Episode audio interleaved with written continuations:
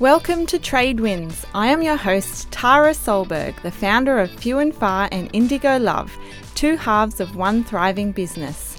I am a South Coast girl from a small town, and when I launched my business over 10 years ago, I had no idea what I was doing. What I did have was passion, drive, and a commitment to learn as much as possible on my way.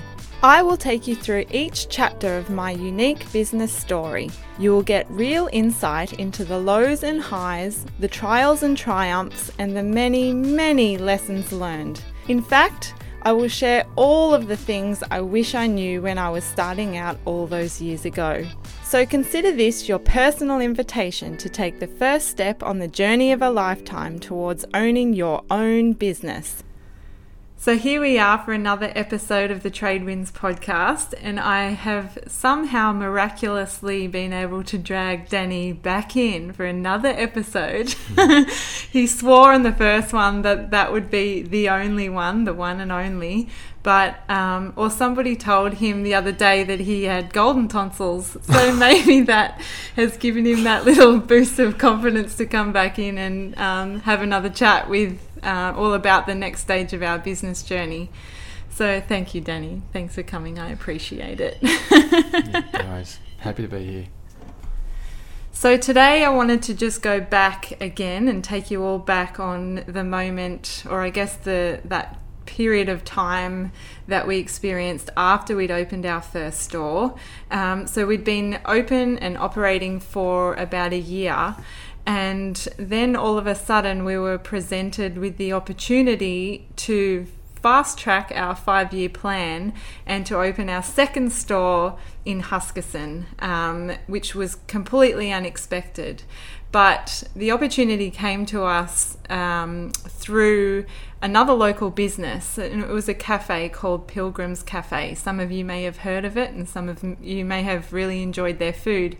I know that we did. We visited their Milton store every weekend, you know, followed by our little stop into the homeware stores. But um, yeah, it was something, a brand that we really admired, and they had a really great local following.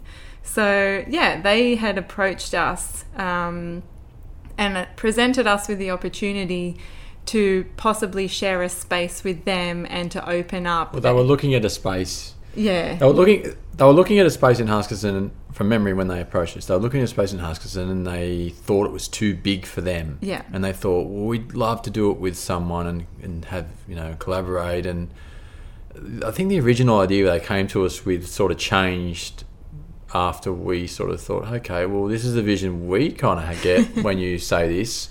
And then they were like, oh, okay, well, that That's sounds pretty pretty, cool. good. That Yeah. sounds pretty cool.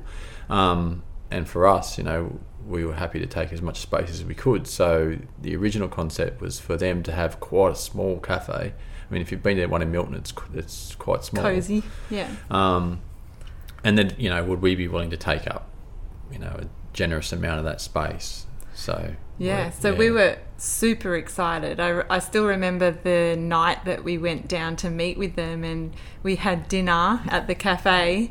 Um, really yummy dinner, by the way.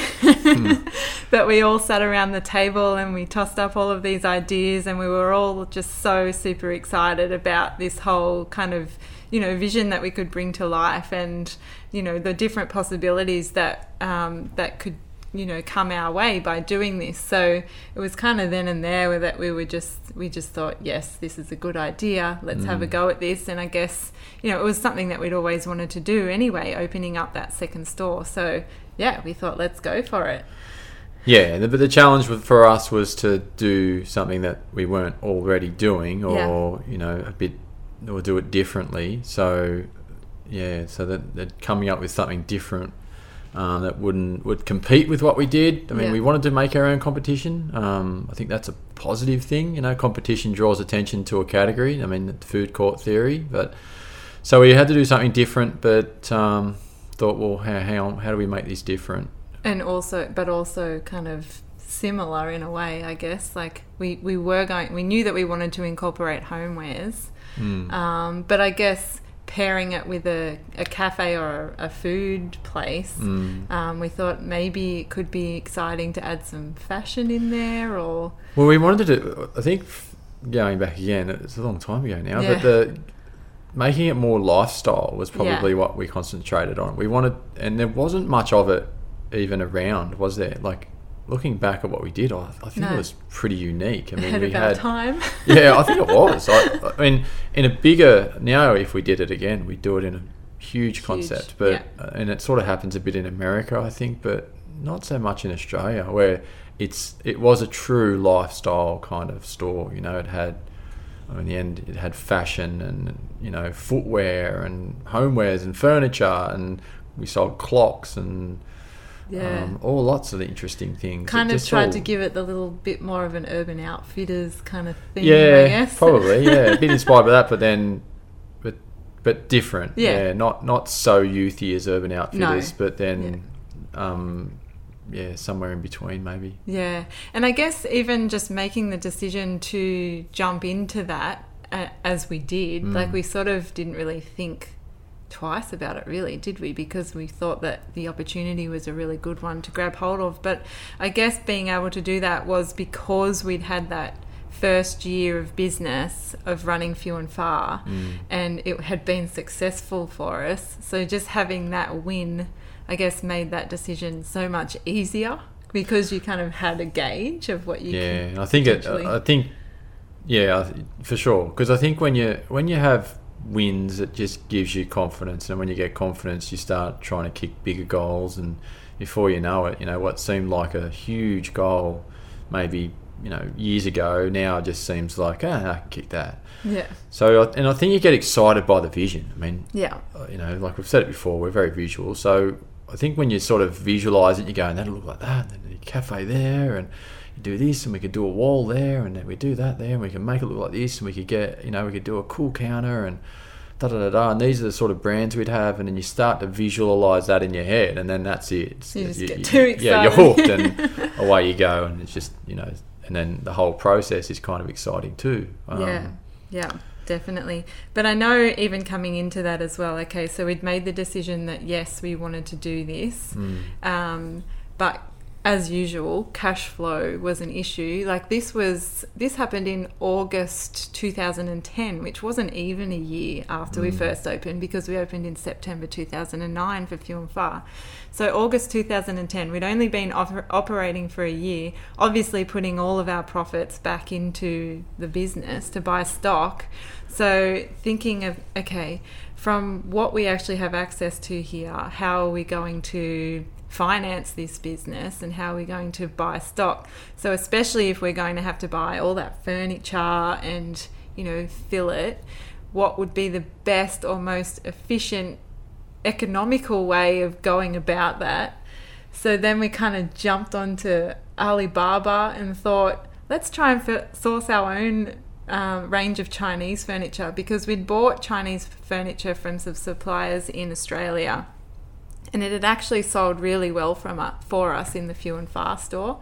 So we thought if we're going to get some of that, we need to probably try and source it for ourselves hmm. so that we can kind of cut out that middleman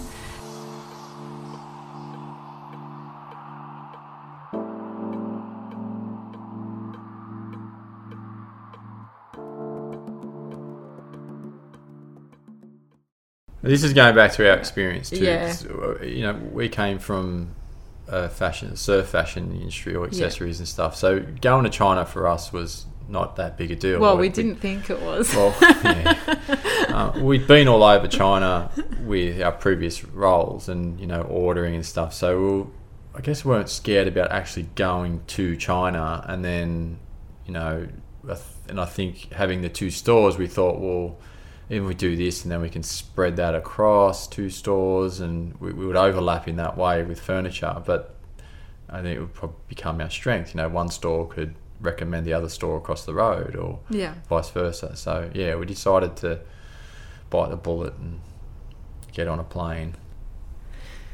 But there was more to just getting on a plane, wasn't there? Like there was quite a bit of a process in terms of, you know, leading up to that actual moment. We kind of really didn't have any idea where to start. Like No. as much as we'd been to China, we hadn't done anything like this. We'd never bought furniture and everything was always laid out for us in terms of you know the suppliers that we needed to visit and what content we needed to cover and where we had to go Mm. and where we're staying all of that sort of thing but uh, i never i'll never forget sitting down in that little office room that we had at the back of the store and trolling through alibaba and thinking some of these suppliers looked pretty good, but who knows if they are. But you know, there was one there that had similar pieces in their profile to what we had previously bought. Mm. So we thought, well, let's make contact with this one. And I know we sent off a few emails to a couple of different ones, and, and that one, their communication seemed quite good. So we thought, let's go with this one.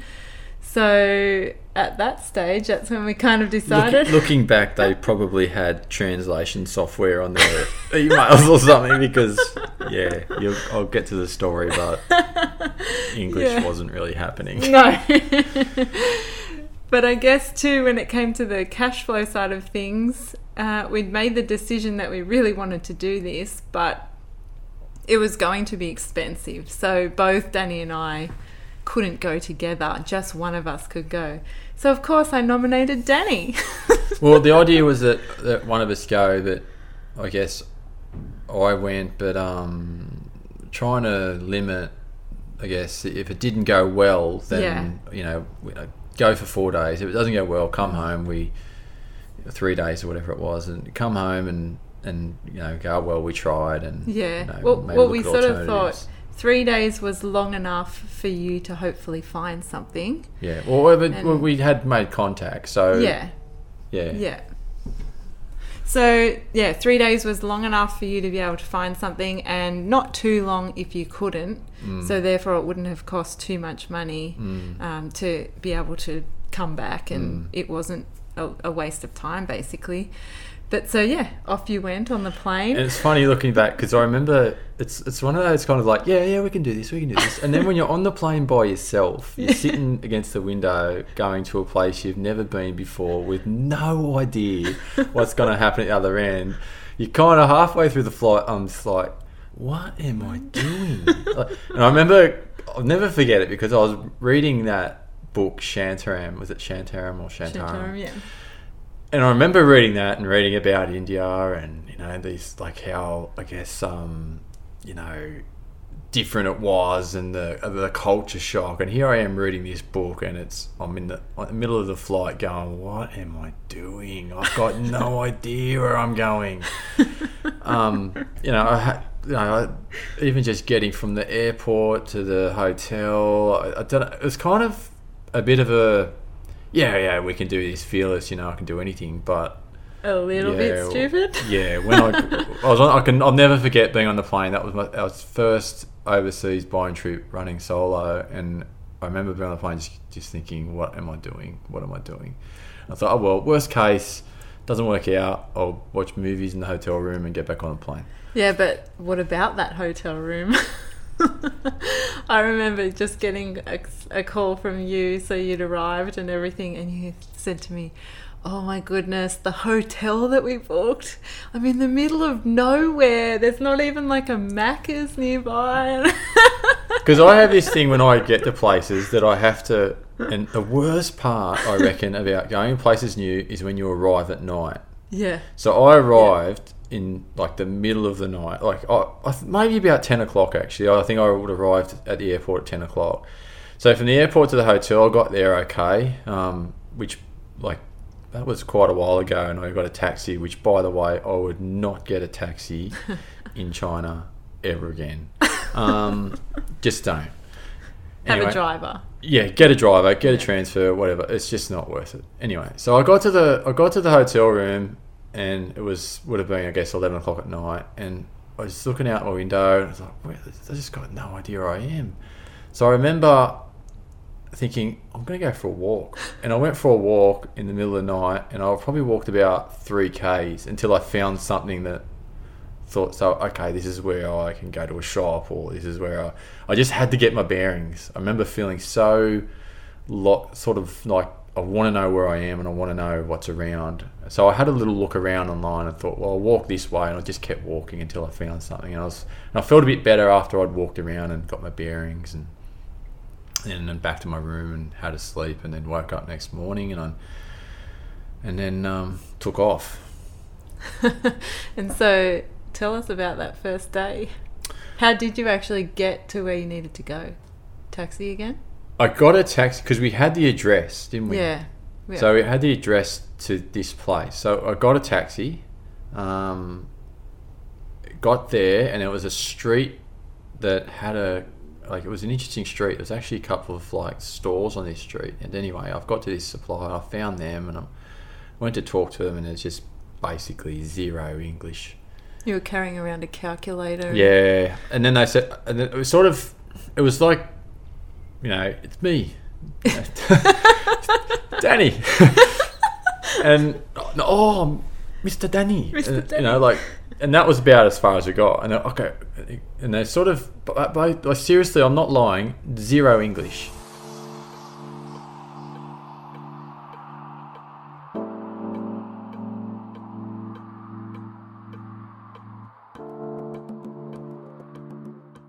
So anyway, we worked out that I needed to go and have a look at. I guess it was a warehouse or something. You know, taking me somewhere else because they had this place and it was a bit there, and I thought this is cool. Um, anyway, so we worked out that we're going to go to. Oh, well, I probably walked around that place from memory actually. That and again, no English, so it was basically the sort of pointing at things and them typing numbers into a calculator, Yeah. and then me going, oh, okay. And then, so that happened for a little bit, and then we sort of organised to go to this warehouse, and then we, so I got in this car, and then I reckon we drove for a, close to two hours, and the whole way I'm trying to go, how far? Like, where are we? Like, how far are we going? Like, for you imagine just getting in a car with total strangers for two hours, and just with no idea where you're going to end up, or no idea where the road ends, or no idea what time you're going to get there, or even get back, or are they going to say, "Oh, let's just stay in a hotel," or oh, and then we finally got to this warehouse, and it was like, yeah, yeah, yeah, yeah. So the product they had was all good, but I just couldn't.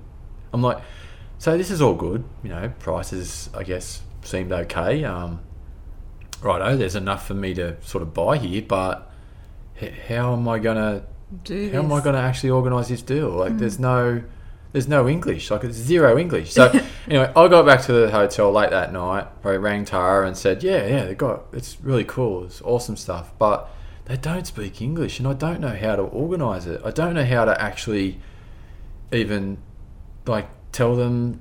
You know where to send it, or there was just and you- zero. And you had another. They were going to take you to another warehouse or something the next day too, weren't they? Like you. had yeah, and I, well, I think I did go to another warehouse the next day. yeah, and then, you did because you still. Yeah, by the end of day two, and I had one more day to go, I'm like, okay, everything I need's here, but I, I just don't know how to get them to understand how to arrange this shipment. And and for me, it was the first time we'd ever done it. So, and arranging shipments is it's a bit of a trap for. There's a lot of traps. There's a lot of things you can do wrong, and if you don't know what you're doing, and we didn't, you know, so I was sort of relying on someone's like, well, you've done it. You know, how's this work? You know, what? How do I? You know, what's involved? How do we get this into a container? That's what I was kind of hoping to do. There is is do that side of it. You know, if it was one thing to have the stock we needed or the the pieces that were interesting and everything, that was you know tick easy. But organising the shipping and organising payment and how you paid for it and all those things, all the terms, Even and- how much to buy. yeah, how much to buy? How do we calculate how much I can fit in? And Yeah. I, it was just we were just pretty clueless. I had had very little idea of that sort of side of it, um, and then without English, it just wasn't happening. So on the end of day two, I think I rang Tara and said, "Look, I don't think this is going to happen," but I did say um, they they because they. I think we got. I tried to have a discussion with them about shipping. So they dragged someone from up the road down to talk to me about shipping. They must have been mm. someone they knew, or they've got someone in. Anyway, they've got this young girl in, and she was maybe slightly better than no English at all. And so I kind of, by then I'm kind of like getting frustrated, and I just said, if if if someone doesn't pick me up from the hotel in the morning, and this is my address, me hotel, and I was basically must speak some English, and I, uh, don't, it sounds sort of arrogant, but it was the only way I was going to make it work because I don't speak Chinese. So the next morning, uh, again, a young girl, a young girl turns up, and um, and straight away she's like, you know, hi, Mr. Danny, da da da, and straight away she spoke good English. English, so I sat in the car for her at the front of the hotel for probably oh, at least an hour, hour and a half, and basically asked a million questions. She answered them, and it was like, oh wow, okay. Well, she's like, so how long have we got? I'm like, well, till three o'clock this afternoon because I'm on a plane tonight.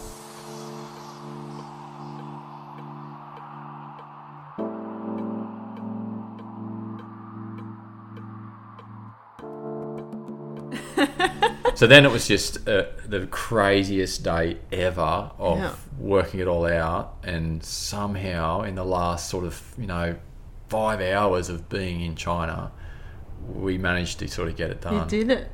Did it? Yeah, you did, and you did. And even then, though, I was coming home going, oh, I, I'm not sure. Yeah, well, you're not if we're gonna confident. get what we Yeah. are paying for here, but But when it arrived, you'd done such a great job. Like all of the pieces that you'd chosen and everything. Like it was exactly what we were looking for.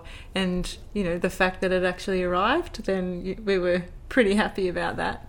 So, yeah. So, but even back then, you know, remember that, that was our was that our first container. Well, we'd had the Indonesian container before yeah, right. that. So it was our first real proper like foreign experience foreign in container. terms of. so like, even then, it was you know. So how's this work when Yeah. the container arrives, Yeah. and you know how do we organise to get that down to us, and then where do how do we unload it? Like, do they, you know, do they open the doors? Who opens the doors? How does this work? Is there, we just had no idea. So even that one, I think we got it delivered in the main street of Huskisson. Yeah.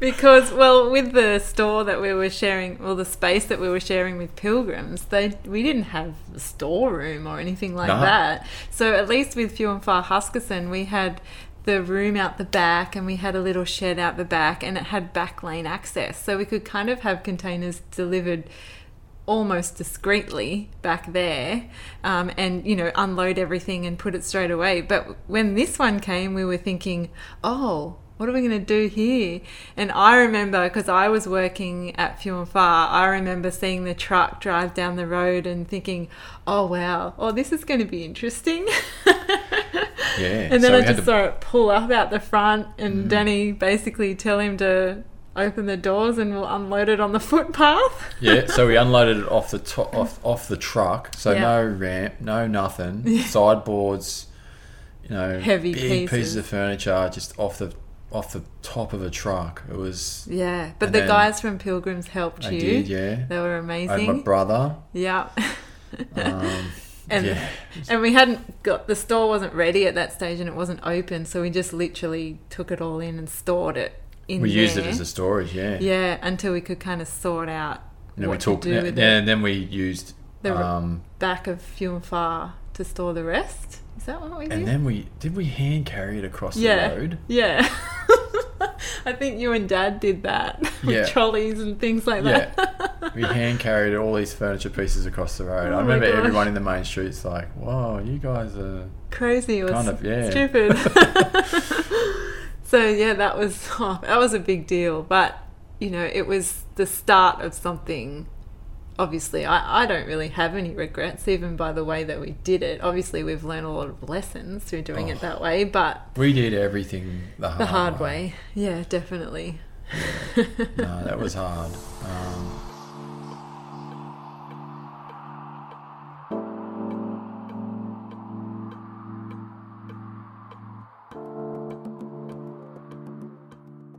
it's an experience going overseas on your own, do things like that. I mean, it's you know, so many people over the years have sort of said, "Oh, you got the best job," you know, going overseas, and but it's different when you're going.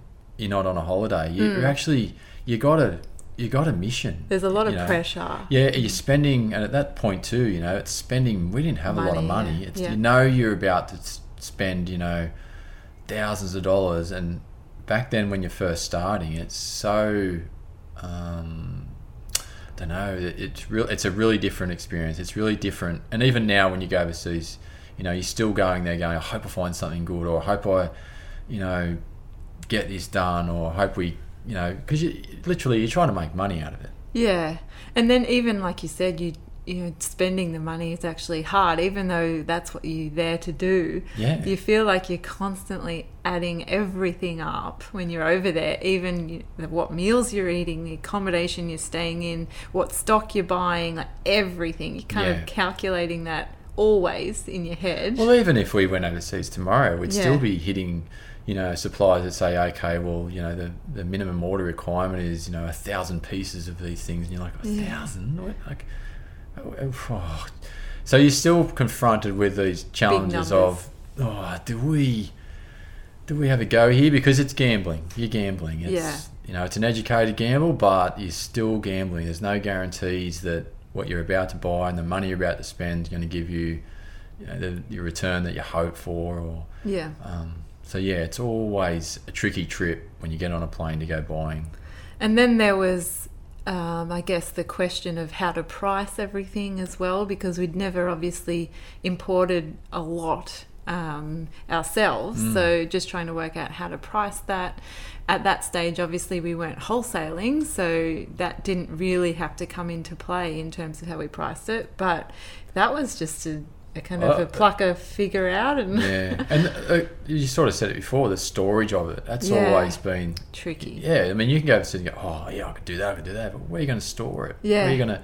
Then you got to start paying for that too, and and it cramps up space. And like I said in those early days, my poor brother was, Mm-hmm. was forced to take a day off at little to no notice because even then I didn't know that you could sort of book, Book in deliveries and go, hey, can I get that container delivered? I just, you know, I guess due in inexperience or lack of knowledge or whatever, the transport companies say, oh, well, we're delivering it at, uh, you know, 8.30 on a Wednesday. It's like, oh, okay, so will you tell me, like, is that confirmed? He goes, yeah, yeah, I'll confirm it to you in the morning when the truck's left. It's like, then he'd leave, and I'd ring my brother and go, yeah, it's coming, it's coming. and then he'd have to take a day off, and then we'd have beg, borrow other people. And, Yeah. And they're not easy days, are they? Nah, oh, they're long days. days. and they're exhausting. Well, they were. They felt like They're still long days Yeah. when we get Indian containers full of furniture. Everything's heavy. yeah, A lot of lifting. Um, cold beers and pizza at the end of the day. yeah. But even with, I just remember the storage side of things, and even though we did store some of the pieces out the back of Few and Far, just can you remember? Remember walking through there, and it felt like the furniture was just going to cave in on us because we'd made aisles with stuff stacked on top of each other. You could not have fit a single other No. thing in there. Even down the hallway of the back room, we had pieces lined up along inside the hallway In the you could- toilet? in the toilet in the bathroom Yeah. Yeah. everywhere so yeah we really used every square or every spare centimeter of Yeah. space in there so yeah that was that's always a big issue to consider as well um, but so yeah so we got that container of chinese furniture successfully um, and then we got on to getting that fit out organized of indigo love and for me that was really exciting because it was different to Few and Far. Few and Far had a much more kind of organic look, and then Indigo Love was a little bit more kind of, I guess, trendy, you could say, or how would you describe it? Contemporary. Contemporary, yeah.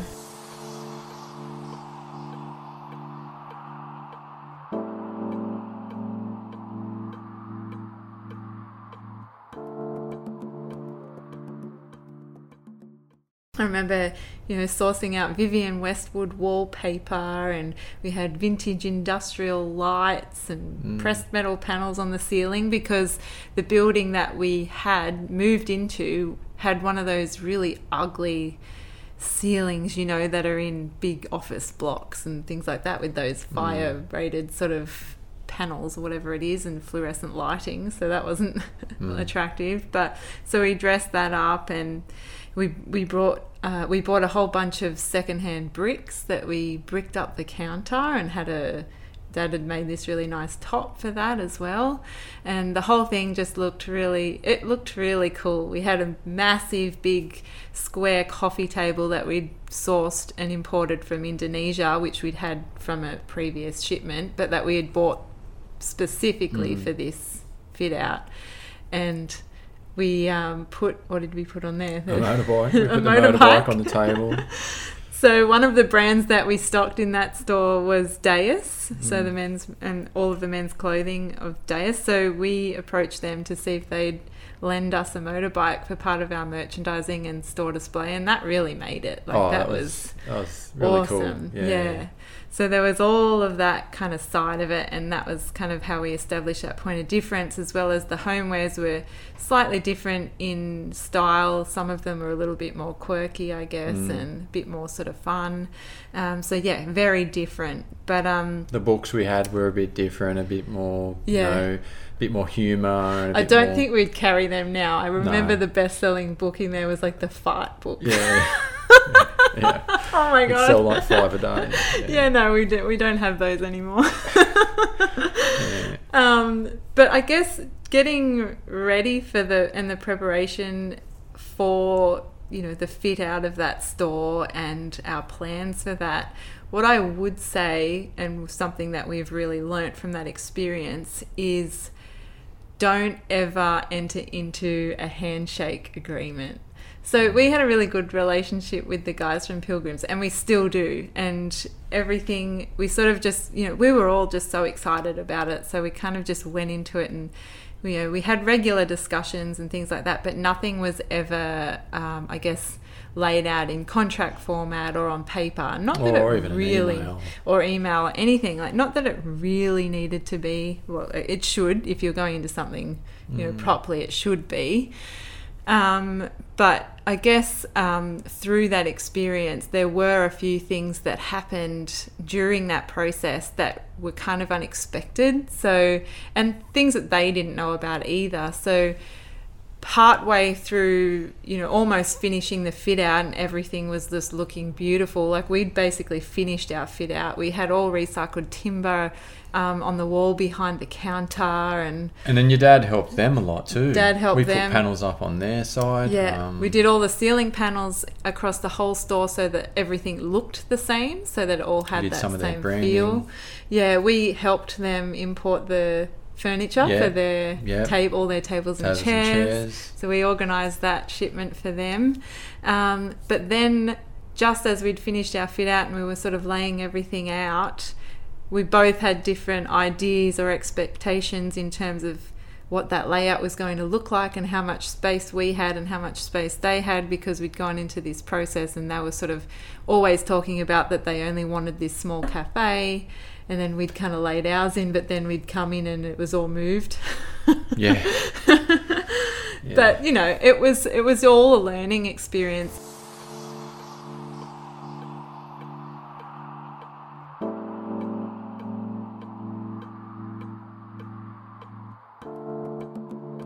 We we definitely had a clear direction. I mean, Yeah. we were we were organised. We're we're usually pretty organised. We had a yeah you know a plan a, merchan- layout merchandising done, plan, measured yeah. everything where everything was going to go. Um, but yeah, they didn't as much, and they were kind of.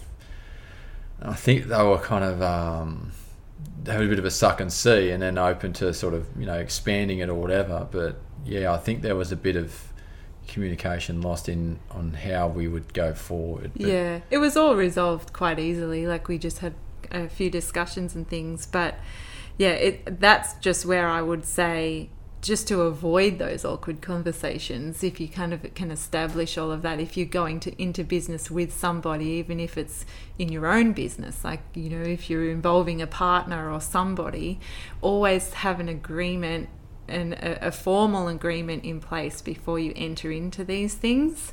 Um, I know just after we'd finished our fit out, we were so happy with it. It just looked really good. Obviously, coming from a design side, Danny and I were very particular in terms of how things looked and you know, we had some shelving on the back wall behind the counter that was all proportionally aligned with the counter and all that sort of thing. And then an unexpected challenge arose that came from the landlords that the cafe guys hadn't really been aware of or maybe just hadn't sort of researched or hmm. something that the the area needed to include a bathroom. Well, the bathroom the bathroom was supposed to be able to be used through the landlord through the building because building they had their own bathroom within the building. But Yeah. then the landlord, decided. the landlord saw how many people were coming through a cafe, which is was nothing unusual, just normal, and thought, "Oh, hang on a second, no, no, no, you're not using my bathroom anymore." And then, and then uh, somehow through, I guess, council regulation, it was like, "Well, you need to." Do your own bathroom. So I mean, it was a nightmare for those guys too. They had Yeah. to core drill that slab and It cost them a lot of money. cost, huge well. cost, Yeah. just to put a toilet in. yeah, Um, when there was a toilet literally, around the corner. literally, yeah, what, Accessible five to- meters away. And as it, it was But they were- accessible. yeah, which which would which they were accessing, and now it's like basically no, can't use that one anymore. And so what that wasn't fair too was the bank and everybody who shared that building, they were still all able to use the toilets, but we weren't. yeah, Just because the landlords were awful. Difficult. I'm just going to say that. yeah, yeah. So yeah. yeah, lots of learning curves there. But so what ended up happening was they had to find some space to build this bathroom or a toilet and it somehow ended up next to our counter. Yeah. Can you imagine how happy we were about that? Mm. But, you know, we couldn't do anything about it, so we just tried our best to obviously disguise the fact that it was actually a bathroom. So Danny did up some graphics and we had a big vinyl printed for the front of it, remember? So that you couldn't really see that there was a door there and Yeah. all these different things. So that was a pretty big challenge. But, you know, we got through that and, it, you know, it wasn't as bad as what we'd kind of No, thought it would cool be. It was fine. And it was, yeah, it was a really cool store. It did well. Yeah, it did. And having the clothing and everything was really interesting as well. It was a completely different ball game. Yeah, that was. I think that um, wore us down. If I'm honest, the clo- the fashion side. I mean, well, you you know, lifestyle store. You know, like we said, it, it would look cool and look great, but There was a lot of work in yeah, it. it was. Yeah. It was a lot of work, you know. Yeah. And you're in a homewares industry. I mean, people know this in the homewares industry that you, you know, you go to trade fairs and you've got a whole heap of buying, and then when you go to the fashion side, then you've got range reviews, and it just felt like we were getting pulled to Sydney every week. yeah, every weekend to do ranges and then this and that, and just being a little team of us too, really, you know, with minimal staff and us being one in each in store. Store, We didn't yeah. have kids, so basically one to each store every day. Um, it was just, it was hard work going to range reviews and selections and whatever they were. And Yeah, and fa- fashion too is it costs a lot of money to have a fashion store as well. Like when you have a range of clothing, it might only take up a meter worth of your clothing rack, but it costs a lot more than you know something that's big bulky item that takes up that same amount of space as Yeah, well. that's very different. It's very brand oriented. Well, Yeah. it's sort of changed a bit now with homewares, but yeah it fashion's very brand orientated. It's very you know get the right brands and okay, this is what you can expect. Get this brand and this is what you expect. This is the kind of customer you have. So you you basically define what customer you want by what brand you introduce into your store. Mm. But um, the brand thing was hard, and and also fashion. You know, I guess it's an obvious thing to say, but everyone's a different size. Even Yeah. though I'm a large, I'm a different large to someone else, and what looks good on someone doesn't necessarily look good on someone else. know. I remember even working in there, Oh. and you know, a group of girls would come in, or and they'd sort of have a look through all the clothing racks. And the frustrating thing for me was that so many people would come in and they would love something that Mm. off the shelf or whatever, it might be some a dress or a top or whatever. And they love it, but then they try it on and it doesn't fit or it doesn't quite look how they expected, so they don't buy it. Whereas, Mm. you know, when they can buy homewares, they don't need to try it on and it's it's a it's definitely an easy easier model yeah. to sell.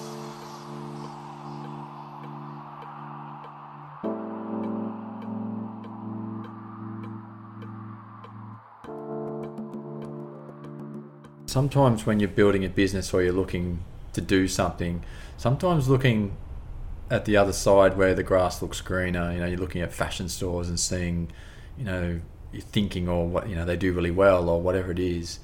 Uh, you can get caught up in that because there's, you know, they're different, very different beasts, and Yeah. what might seem like an easy sell on one side is not. It's not easy. And each has their own challenges, really. Like you, we've been caught up in that whole thing quite often, and which we should learn from. You know, the grass is always greener. You're mm. always looking at people. It's like when you're looking on social media and people look like they have these awesome lives, but mm. really it's all just kind of a posed sort of, you know, mm.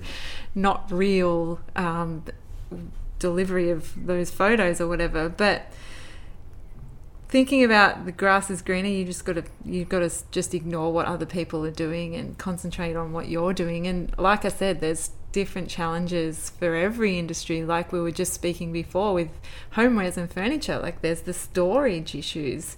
Homewares and furniture is a lot harder to send through couriers, whereas fashion you just fold up a piece of clothing and put it in a satchel. You know Yeah, it's unbreakable. so many different so there's fors and against for everything um But I, I think we realised that fashion was it wasn't our passion. It wasn't sort no of because we, we'd come from that, and it was almost like yeah. Well uh, we don't get me wrong though. Like we really enjoyed it while we were Mm. there. Um, things changed a little bit later on but for other reasons which we'll cover sort of later on in the podcast. But um, even just yeah it was just fashion whether you do fashion or homewares i think you can still create that amazing in-store experience how we did with the motorbike like normally you'd walk into a fashion store you wouldn't really expect to see a motorbike on a coffee table would you No.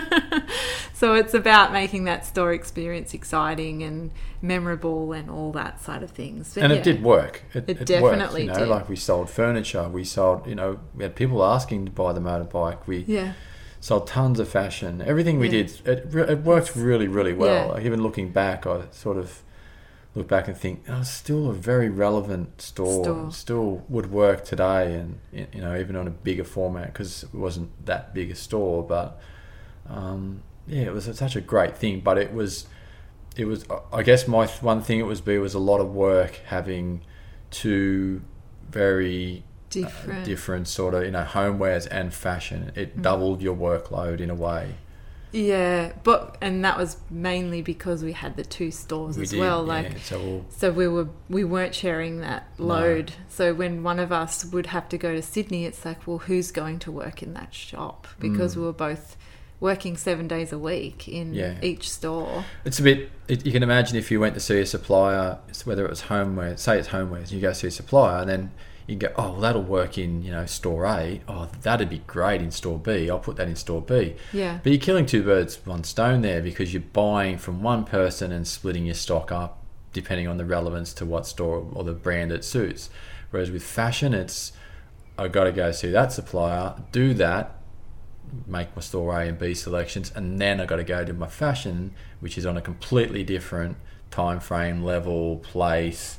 Um, you know, the way you buy is different, and you have to buy pack sizes and try and work out what you're gonna be left over with. And um, I just we just found that was quite consuming, and then probably, you know, looking back to I think when we decided to drop fashion, or not even drop all fashion, but drop the bulk of the fashion, it was. Um, it was to focus better Yeah, on, what on we our did strength. best, yeah. Because our strength was homewares, and Yeah. you know, like we started to go down that importing route, and um, you know, you're very much more focused on interiors. Tara is anyway, but um, I think that was our focus. That was our strength. So we decided, well, let's just focus on our strength. having the clothing was exciting for a while there because I remember even when we started Few and Far, like it was all those years ago and it didn't really seem like there were that many men involved in homewares. Mm. And Danny was kind of always sort of like, oh, I'm a man that ho- owns a homeware store. It's kind of not really the image I had um, seen myself in myself. But so having the clothing and Danny working in Indigo Love worked really well because, it, you know, it was very much his style, the Deus clothing Mm. brand and all that sort of thing. So that was, that made it really enjoyable. And like he said, the store did really well, but uh, we ended up only staying there for about a year before we moved out, which I won't kind of go into now because I've got that ready for you down the track. But um, the reason, the main reason why we did move out is because we had issues with that position that we were in, in terms of number one, the landlords, but number two, it was sort of off you know, it wasn't on the main street. It was sort of down a bit of a side alley, and we could see the difference between having a main street position and being, you know, tucked away around a corner. And we also had a horrible landlord. Yeah, well, that's what I said. Yeah, You know, this- I mean, they were awful. Yeah, no dogs were allowed down, Down- you know, anywhere near the building. No one with a bikes. bike. You know, you're talking Yeah. about a town that has a triathlon. yeah. You know, these guys were throwing bikes off balconies if someone parked their bike. I mean, they were horrible. Yeah. So that's one thing that I would say when you are looking for spaces to rent is if you don't get a good feeling from the landlord to begin with, it's probably a good idea to kind of abort then.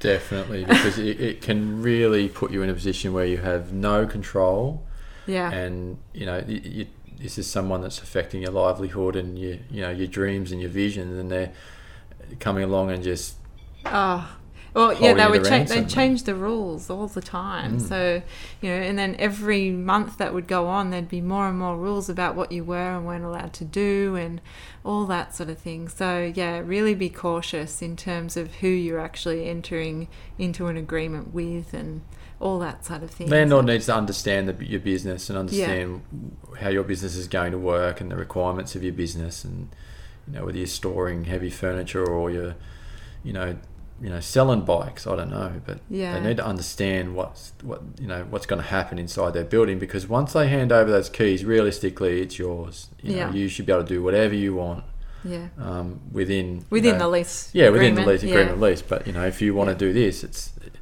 yeah. But these guys, like you, seriously could. I remember you couldn't touch a wall. You No. couldn't touch a wall.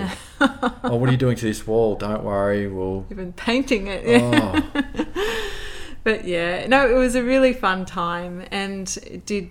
Yeah, as we said, it did well. But I guess it, one of the other lessons that we learnt was it was a really interesting experience mixing food with a lifestyle store. So we kind of thought the initial appeal was because we thought, you know, there'll be so many people coming through the cafe, so that we'll have that visibility on our brand and on our store, and hopefully they'll have a coffee and something to eat in there, and then they'll come in and maybe buy something from hmm. us or whatever it might be. But yeah, it's they're two very different customers.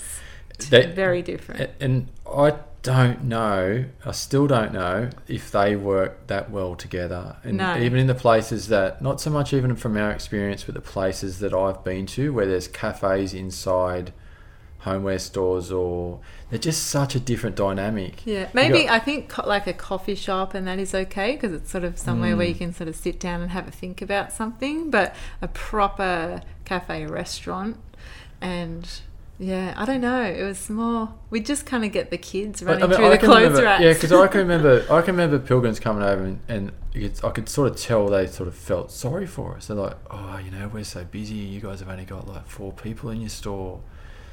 And I mean, I was like, what, what, what do you mean?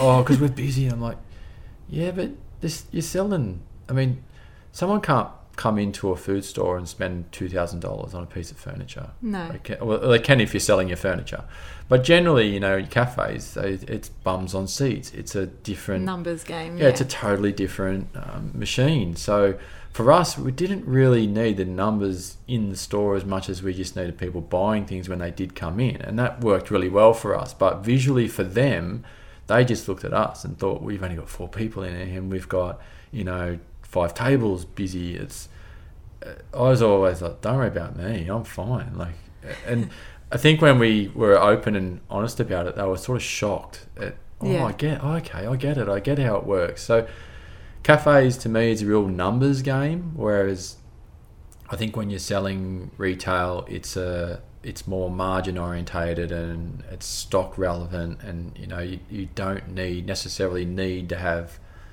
that many people is if you've got good stock and your prices are right, your margins right, and yeah, um, and you've got kind of good conversion yeah. rates, I guess, in terms of who comes through. And, Yeah, but in saying that, the whole reason why I brought that up was that they came across sort of almost feeling sorry for us because they had a full cafe, and obviously, you know, people come in, browse around, and walk out. Um, so I, that was always my it's like, well, does that is that how everyone sees it? Is that how everyone that walks in here is seeing this business as you know, oh, the cafe's busy, but not much going on over there. So they're very different dynamics. So I was always concerned that, you know, you didn't need to have a lot of people in your store, but was that negative sort of feeling of, um, you know, because there's not many people in your store that, that, that it's not that good a store because so that's where I kind of feel like mixing cafes where people sit down for an hour and you know drink coffee and spend fifteen dollars, you know, consuming you for an hour and having to wash off all that and all their staff, and then you've got on the opposite side you've got minimal staff, really requirement only to service people, and then um, a model where people basically do transit through. Mm. Um, just two completely different models. I just don't know if they work. I remember when well. you sort of, you know, I, obviously that was kind of getting to you a little bit. You probably did start doubting yourself a little bit because I'd be working in the other store and you'd be working in Indigo Love and you'd ring me and you'd be like, what's it like over there? Are you busy? that was just more a Just bit of a- a us versus you know, Gauging. me versus you.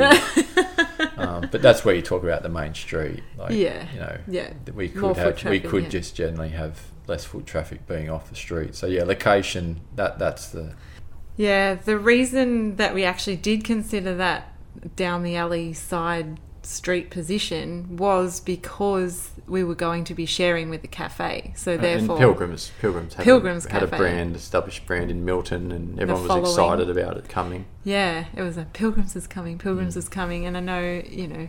So yeah, having having that kind of as a backup was what um, allowed us to make that decision. I'd I'd still always go for a, a main street position any day, Yeah.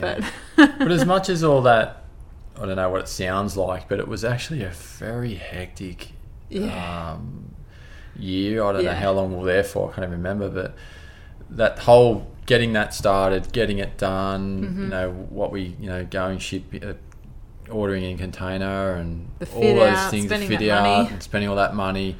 And then eventually actually moving out of there, um, it did seem like a bit of a stressful experience, sort of sharing that space and, and sort of having business partners, but not business partners, um, and and not having the total control that you're used to having your own business. And I think that was such a good learning curve for us, and Yeah. such a you know, it was a, a lot happened in a short period of time that taught us a lot. Yeah. Um, and, and actually, looking back to it, it, it showed us who what we were good at Mm. and, you know, and probably things that, you know, when you're good at something, yeah, that's what you should do. Even if you're good at that, but not so good at that, well, do the bit you're good at because you're Yeah. going to enjoy that more and you, and when you're passionate about something, it's easier to sell and it's Yeah. easier to work with and it's easy to buy.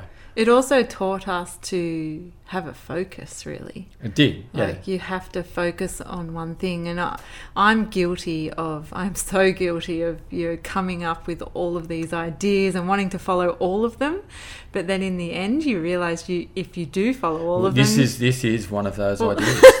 that's which, I, which, I, which I'm saying, Tara. No, no, no. I'm keeping this one. yeah, no, I'm guilty for coming up with a lot of ideas and trying to, you know, pursue all of them. But when you do pursue all of them, and this isn't one of all of them, when you do pursue all of them, you don't do them all well. So if you just focus on the thing that you're good at and you will you do that well, then mm. that's what's going to make you successful. Because yeah, trying to do everything is just too stressful, and it won't be as successful as what it ultimately could be. Should you be focusing on that one thing?